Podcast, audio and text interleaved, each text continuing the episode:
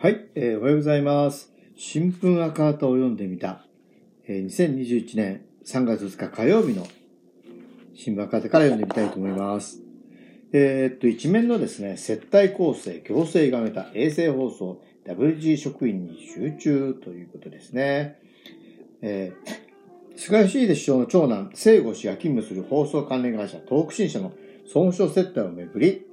同社の接待の大部分が衛星放送に関する同社のワーキンググループ、えー、あ、WG はワーキンググループになるんですね。えー、事務方職員に対して行われ、登記者にとって有利な内容を盛り込んだ、ワーキンググループ報告書案が作成され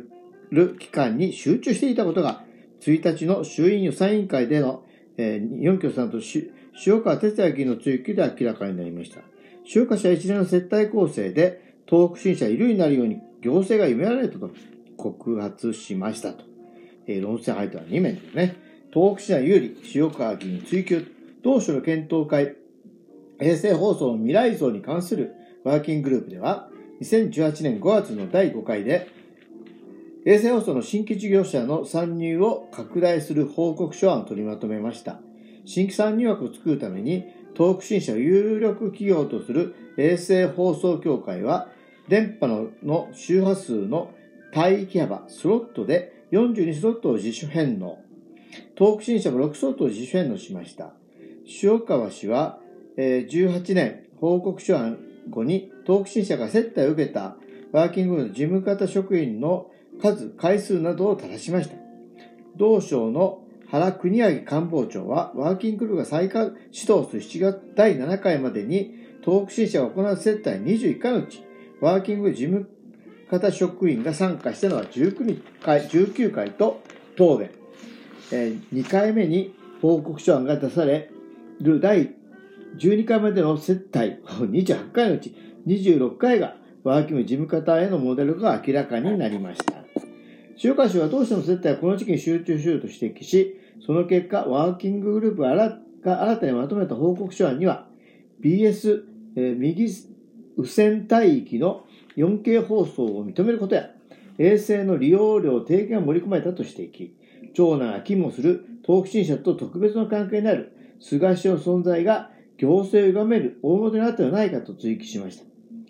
菅首相が総務省の中でしっかり検証していると言い逃れたのに対し、塩川氏は東北新社社長が菅首相に対して今回問題になっている18年に10月にも献金を行ったと指摘、菅首相はこれまで述べてきた総選挙の応援という理屈は成り立たないと強調し、同州外も問われる疑惑であり、徹底解明が必要と迫りましたということですね。えー、ちょっと下の山田候補官が辞職、あと首相責任追及というのを読んでいきたいと思います。体調不良を理由に、あ体調不良ですね。菅義偉首相の長男、聖吾氏が務める放送関連会社、東北新社から7万4千円の超の接待を受けた山田真紀子内閣広報官が1日辞職しました。加藤勝信官房長官は、同日の衆院予算委員会で2月28日に山田氏から体調不良で職務遂行は難しいと報告を受けたと説明。2週間程度の入院過料要するとの診断を受け、入院したと述べました。菅首相は辞職はやむを得ないと判断したと述べました。日本共産塩川哲也議員は、辞職で一件落着ではない。山田氏を徴してきた菅首相の責任は重大だと強調。総務省接待問題で山田氏について、給与の一部を自主的に返納したのであって、処分されてないと述べ、山田氏は特別職として政治的道義的が問われていると正しまし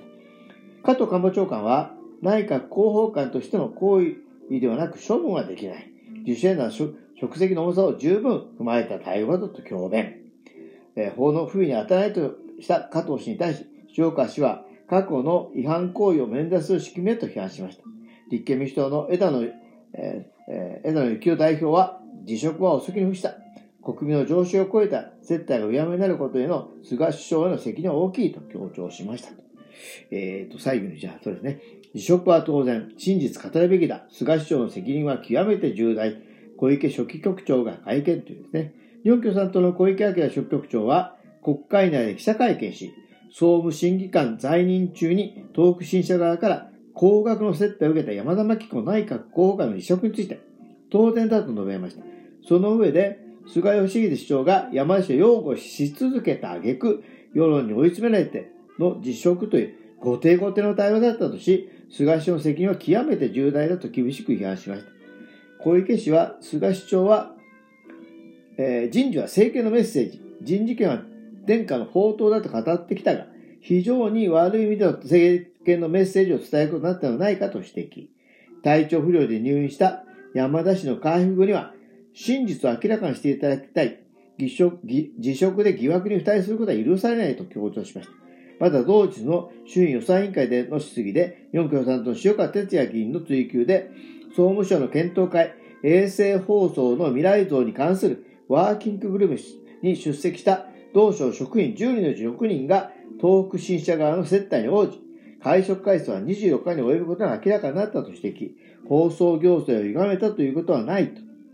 えー、武田良太総務省は答弁してきたが、会食を境にワーキンググループの報告書案が東北新社に有利な内容に変わったことが明らかになった。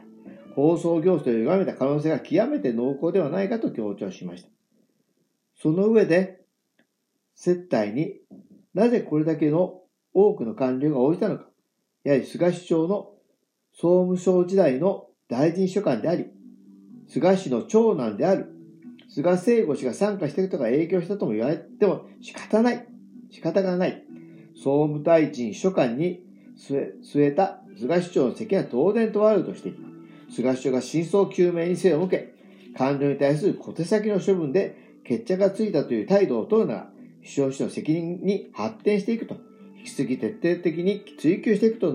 と表明しましたということですね。まあその通りですよね。うんということでですね、えー、2021年3月2日火曜日の新聞博多を読んでみた、えー、一は一面の絶対構成、行政歪みたという記事を読みました。ここまでお聞きいただきありがとうございます。